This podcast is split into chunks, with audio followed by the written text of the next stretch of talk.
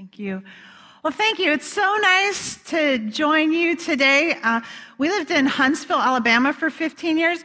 So it's nice to be back in a place where people recognize that Roll Tide and War Eagle's like a legitimate greeting, because we don't get that in Fort Myers.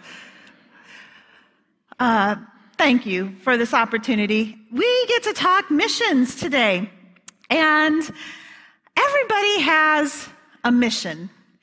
And it kind of depends who you are and where you are in life. For instance, my daughter was a Girl Scout for many years, and annually she had a mission to sell Girl, Scout cookies.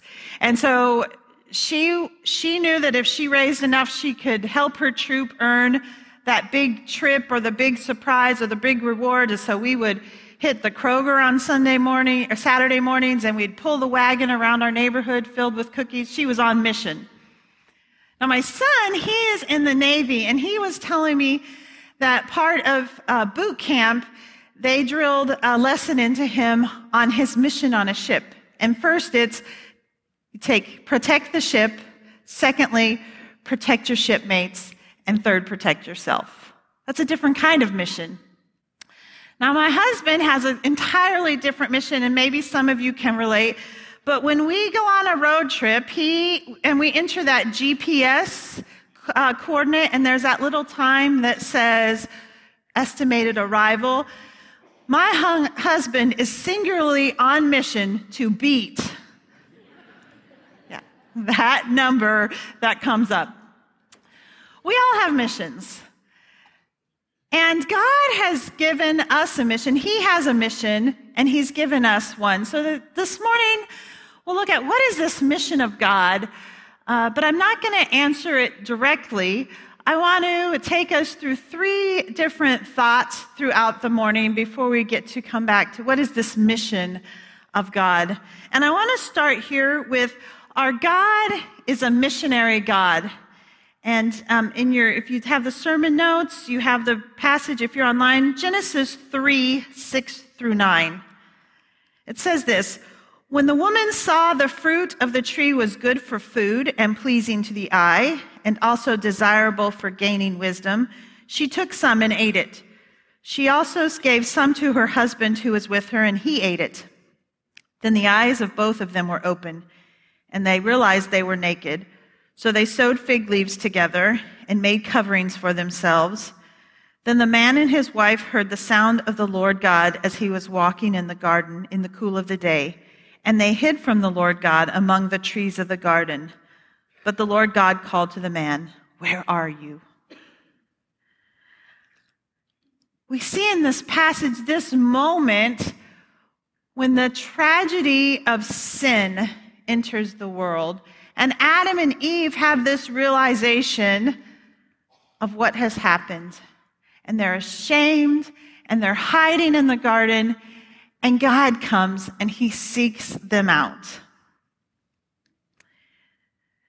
See, our God is in the seeking business. Do you remember that moment in your life when you passed from death to life? When, as an orphan, you became a child of the king. When you were hopeless and without direction, and you were filled with purpose and meaning and hope. I do. Mine was uh, July 11th, 1986, the middle of nowhere, Nebraska, at a Bible camp. And for the first time, this message that I had been hearing from my church of the salvation of Jesus Christ hit me in a new way. And I realized that God didn't just want us, He wanted us individually. He wanted me. He wanted to have a relationship with me. And I remember feeling so overwhelmed in that moment that God loved me so much that He wanted to be in relationship with me. He sought me out. Do you remember that moment in your life? As part of my travels, I've had a lot of opportunities, and one of them is I have gotten to witness gotcha days uh, in working in an orphanage, in working in some orphanages overseas. Now, if you've been around any kind of adoptive families, you understand the significance of Gotcha Day. But Gotcha Day is this for two, three years prior, there's this family and they have this dream to adopt. And they wrestle through all of the feelings of, is this the right thing? And then they start filling out the mound of paperwork and they do fingerprint checks and background checks and home studies. People come in and make sure their home's safe. And they raise a lot of money and they have a lot of emotions and, and they have to deal with U.S. embassies and overseas embassy. And then one day they get this call that it's time. You can go meet your child. And so in this case, they would step on the plane, they'd fly to the other side of the world, and they get into this room and they wait because they know that soon they will see this child that will be theirs. And the child will be brought in, and that child maybe doesn't know what's really going on. They know that they are going to get a family, but they don't understand what the parents know. The parents know that you are my child. You are taking our name. You have all the rights and honors and, and privileges, and you are part of this family no matter what. And the child just knows I'm getting a family and will grow in the realization of what that means. And so I've, I've had the privilege of being in the room where I see this moment where the parents and the child meet for the first time. And there's so much joy by the family and a little uncertainty and a little joy with the kid.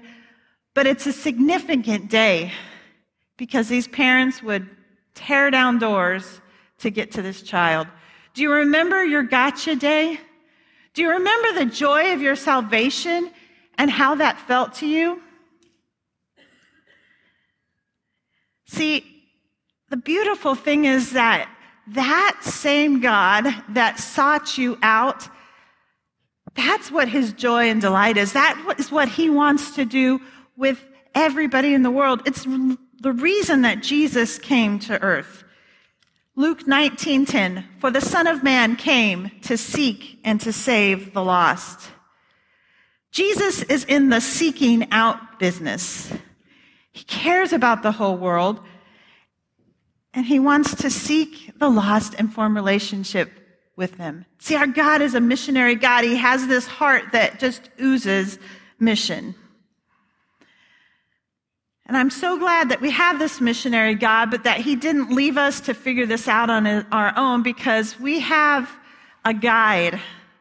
And this missionary God was wonderful enough to give us a missionary book. This Bible is a missionary book. See, throughout the Bible, from Genesis to Revelations, we see this beautiful mission story. 66 books, over 40 authors, written over a span of 1,000 years. And yet it's not just this mishmash of stories, but it has this thread from Genesis to Revelation that tells the story of God's mission in this world. We already looked at one passage in Genesis. Let's look at Genesis 12, 1 through 3. It says, The Lord had said to Abram, Go from your country, your people, and your father's household to the land I will show you. I will make you into a great na- nation, and I will bless you. I will make your name great, and you will be a blessing. I will bless those who bless you, and whoever curses you, I will curse. And all the peoples on earth will be blessed through you. See, this is a promise made to Abram, who would become Abraham. Hey, I am sending you out. I am going to make you a great nation. You will be blessed. And guess what? It's not just going to be you. All nations on this earth will be blessed through you. And we start to see this promise of our, our Savior, our Messiah coming. And so, this grand mission narrative in the Bible, we see Abraham and Isaac and Jacob and Judah and the creation of Israel. And as we move through the Bible, we see how God used Israel in their disobedience and even in their obedience and even in their disobedience to make his name great. We have prophets such as Isaiah that point us to this coming Messiah. Isaiah said, you would see one who's despised and rejected by man, who would take upon our sin and suffering. The Bible gives us these beautiful pictures, if you're a visual learner, of these beautiful pictures of what it means to be a to be redeemed. And so we get books like the book of Ruth, where we see Ruth, who is has a kinsman redeemer. And then we get to the New Testament, and we get the story of our Messiah is born. The long awaited Savior is here. This fully God, fully man, sinless being, Jesus, who walked among us and took upon the sins of the world on us and overcame death. He raised up his disciples and then he ascends into heaven and he leaves him with a call. He says, Go. Go. And then we get the story of the church. And the church is born, and the Holy Spirit comes, and there's persecution, and the church begins to scatter. But this is not a church just for the Jews, it's a church for the Gentiles as well. And then we get to Revelation 7 9, which has this beautiful picture that we get to look forward to. It says, After this I looked, and there before me was a great multitude that no one could count from every nation, tribe, people, and language, standing before the throne and before the Lamb. They were wearing white robes and were holding palm branches in their hand. We get this beautiful picture of this promise that we would, will be fulfilled that we saw back in Abraham. This whole, the whole world will be blessed through you, Abraham. And one day, the new heaven and new earth Every nation, tribe, language, and tongue will be worshiping before our Savior. So we have this mission thread that runs from Genesis to Revelation that reveals God's mission heart over and over. And it's the reason that Jesus sent, was sent to this earth. John 20, 21. As the Father sent me, so I send you. You see, because not only do we have a mission God who's given us this mission book, but He's called us to be a mission community, the church. God's given us two greats to aspire to and to live into as the church. He's given us the Great Commandment and the Great Commission. Great Commandment, Matthew 22. Love the Lord your God with all your heart, soul, mind, and strength, and love your neighbor as yourself. And then we have the Great Commission in Matthew 28, where he says, Go and make disciples, baptizing them in the name of the Father, Son, and the Holy Spirit, and teaching them everything I have commanded you. And when we as a church live into these two greats, we are fulfilling our purpose as a church. Kai, I love that you said this is the only organization that's built for the non members because it's true. What a beautiful picture. To live into the Great Commandment and the Great Commission. I told you there were two greats. I'm going to add a third one in, and it's a great invitation because we have been invited by Jesus to join him on his, this mission in the world. See, we are the church the called out ones. In the Greek, the, the word for church is ekklesia. Ek means um, out and called. Sorry, out, ek means out and klesia means called. We are the called out ones. I want to start using that instead of church. The called out ones. We are called out to love others, as we've been told in the Great Commandment. We've been called out to reach others. It's in the Great Commission. We're called out by Jesus to make and send disciples that love and live like Jesus. And this is for all followers of Jesus everywhere. See, it's the whole church for the whole gospel, with the whole gospel for the whole world.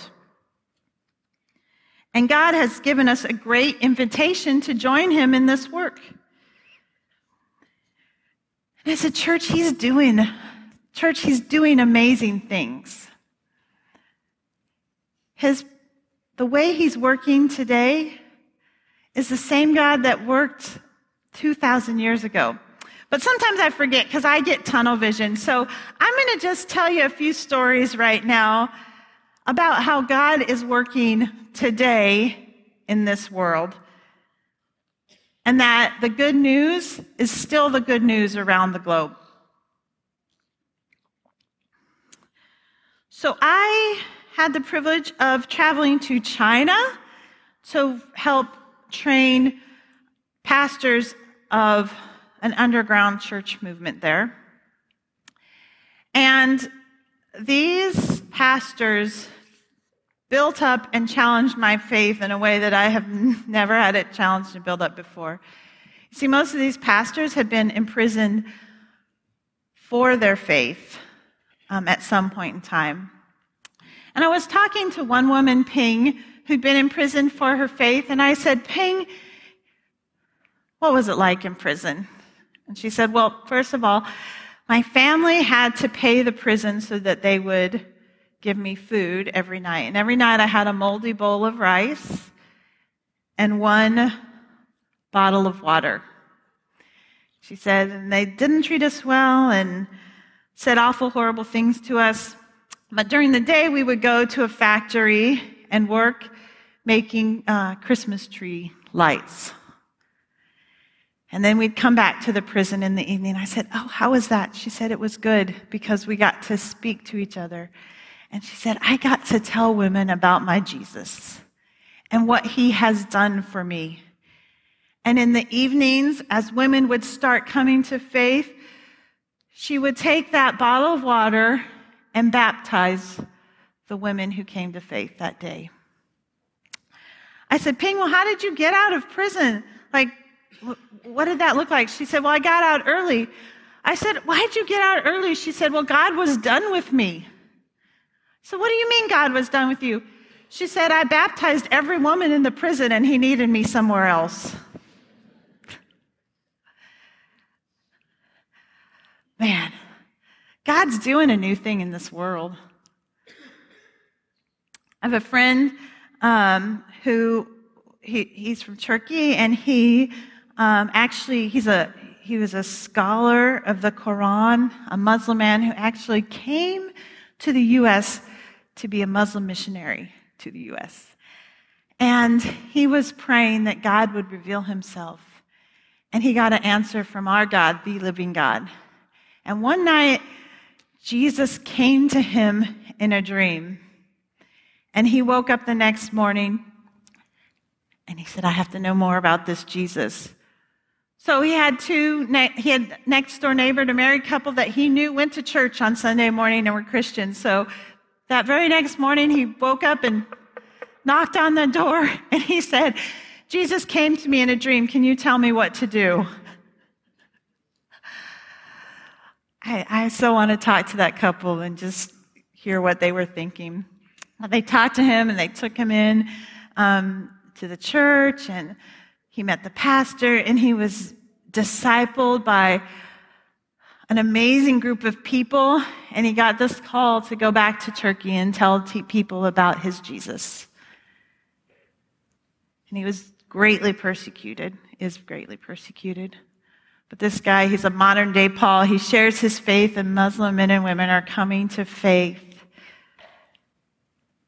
A ton of people are coming to faith because this man was willing to step out, because he understood this mission heart that God has. And he remembered that moment that Jesus saved him, and he couldn't help but say, Let me tell you about Jesus. Now, you may be sitting there like, those are great stories, but they're kind of, I can't wrap my head around that and what it means for me living in Dothan, Alabama today. So let me tell you a few more stories. Have another friend.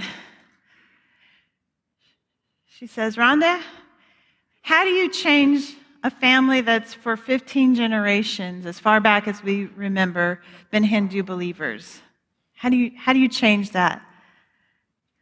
She said, Let me tell you how you change that story. She said, When I was two, my family came to the States from India, and my father spoke English, but my mother did not. And there was a small southern church that decided they wanted to be on mission with Jesus, and they offered ESL classes, English as a second language. And so her father called the church up, and Miss Betty, the volunteer receptionist who was answering phones that morning, answered, and he said, We're Hindu. Are we still allowed to come to ESL classes at your church? Miss Betty said, Absolutely, come on. And he, he got a little bolder and he said, Well, my wife doesn't have a way to get there, and I can't get her there. She said, Without hesitation, I'll come and pick your, your wife up. Then my friend says, and my dad got even bolder. and he said, well, I have a two year old daughter, and we don't have anything to do with her during those classes. And Miss Betty, again, a volunteer answering the phones in the church, said, I'll watch her. I'll pick your wife up. I'll take her to ESL classes. I'll watch your daughter, and I'll take her home every week. And she did so faithfully. And she poured into this family. And they became friends, these two families, and they were in each other's home to eat and share meals and share stories and share life together. And then this family came to faith. How do you break 15 generations of Hindu belief in a family to show them Jesus? You answer a phone.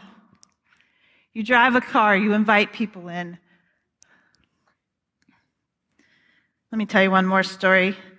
Uh, our church is uh, that I'm at now. We were just praying about how do we get involved? Like, where do you need us, Lord? And how do we get involved? And um, where we live, it's by school choice. So not like where you live is where you go to school. You put in a, you you choose which school you want to go to. So we went into the least requested school in our district. There's a lot of hurt and a lot of needs there. Um, and all the stuff that we thought we were going to do, we couldn't do because of COVID. But we, we did do is we said, we're going to partner our small groups with teachers in the classroom, and we're going to love on the teachers. And let me tell you, God is opening doors I would have never imagined. Teachers are calling us and say, can you pray? unchurched, non churched, never been churched people are asking spiritual questions. A woman who was raised in a cult that said, I will never have anything to do with religion ever again, has started coming to a life group. Jesus is powerful and he's working and he's changing lives today. What's the common denominator in these stories? We have a powerful God who has a mission heart and people that understood their calling and said, I will do what you call me to do. So, back to the beginning, I asked you a question What is this mission of God? What's God's mission in the world? What's God's very heart and desire to redeem creation for his holy purpose? And he has invited us, the church, to join him on that mission. The question for you this morning is not, Am I called to missions? Because as disciples of Jesus Christ, as followers of Jesus, we are called to be on missions. We are disciples of Jesus Christ. But the question is really, how are you called to mission? How will you join Jesus on his mission in this world? What will you do this week? What will you do this month? What will you do this year to step into this great invitation that He has offered? I promise you, when you start doing that, you will see things that you have never expected to see. And God will use you in ways that you never would have expected that He is able to. So, how are you called to missions? Let me pray. Lord, thank you so much that you loved us enough to send your son to die for us. Remind us afresh and anew, Lord, of how you work in this world. Lord, show us how you want us, each person in this room and watching online, each person, show us how you want us to be engaged in your mission. And Lord, I would even pray that you would give us a holy discontent, a feeling we couldn't shake until we step into that. Lord, we do this not for the sake to say, look what we've done, but we know that when we do that, your name is proclaimed, your purposes are accomplished, and men and women around this globe will come to know you as their Savior. Use us, Lord. In Jesus' name, amen.